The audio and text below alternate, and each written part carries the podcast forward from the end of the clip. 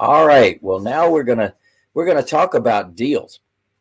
And remember, I started off with, well, you can do things the easy way or you can do things the hard way. And we're going to talk about the easy way to get a lot of deals.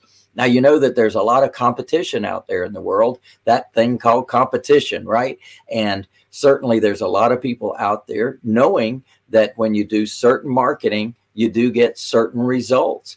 And there's always look think about how many houses there are in the town that you're in, in the city that you're in, in the county that you're in, in the state that you're in.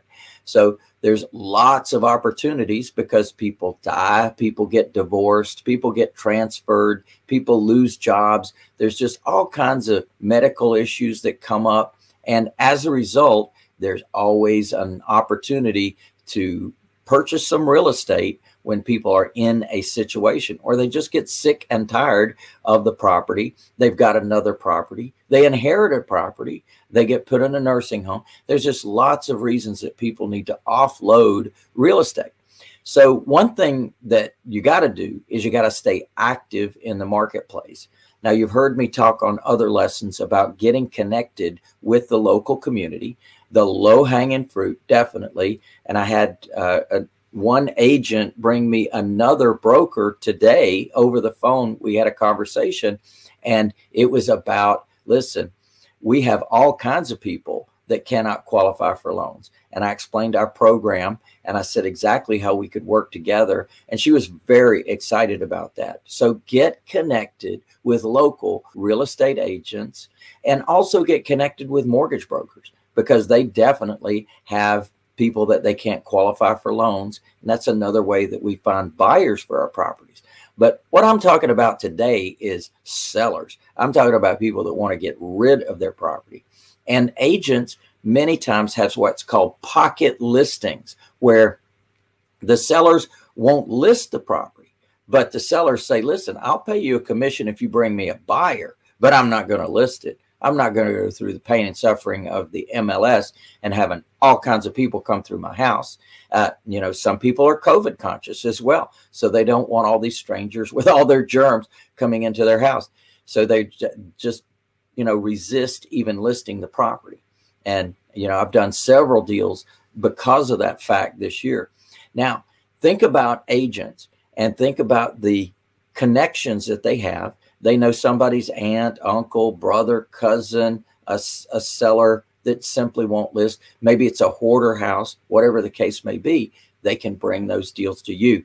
Now, what I always recommend is you do a presentation to those sellers and you're able to get a deal. But today we're continuing to talk about finding deals finding deals the easy way, not the hard way.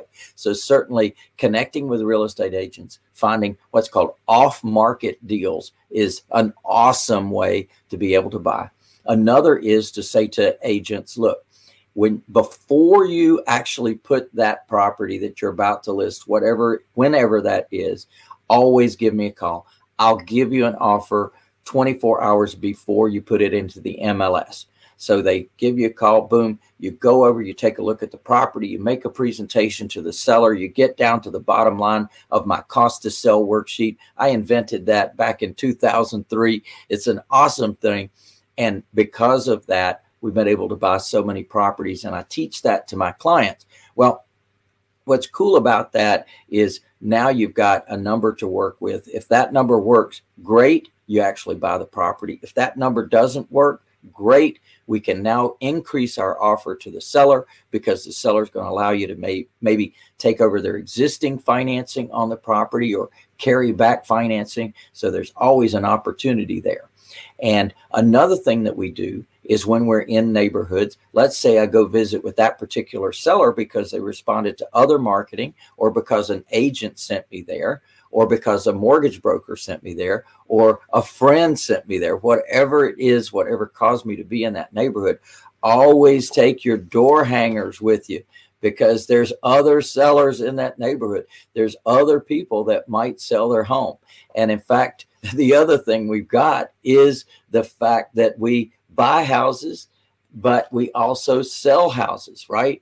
So So, regardless of who's in that house and who they might know, there's an opportunity. And we even give them an incentive to give us a call. So, that's one of our, our little hidden secret marketing uh, programs. And in addition to that, we send postcards to certain populations, such as people we know that someone has passed away in the family. We we recognize that. We send them a nice letter and we let them know if there's any real estate involved. We'd be more than happy to consult with them for free. And if if we're able to buy the home, we have some additional bonuses and benefits that we can give them as well. So again, incentives, looking for certain populations, looking looking for certain types of sellers. That's another way that we find uh, easy deals instead of hard deals, uh, because there's always in every neighborhood something going on. There's divorces, there's deaths, there's transfers, there's always something going on. If you zero in on those particular populations, then you're able to get a very specific kind of seller because in our marketing, we actually say that that's the kind of sellers we can help. So, knowing what someone's problem is before you send out your marketing is also very helpful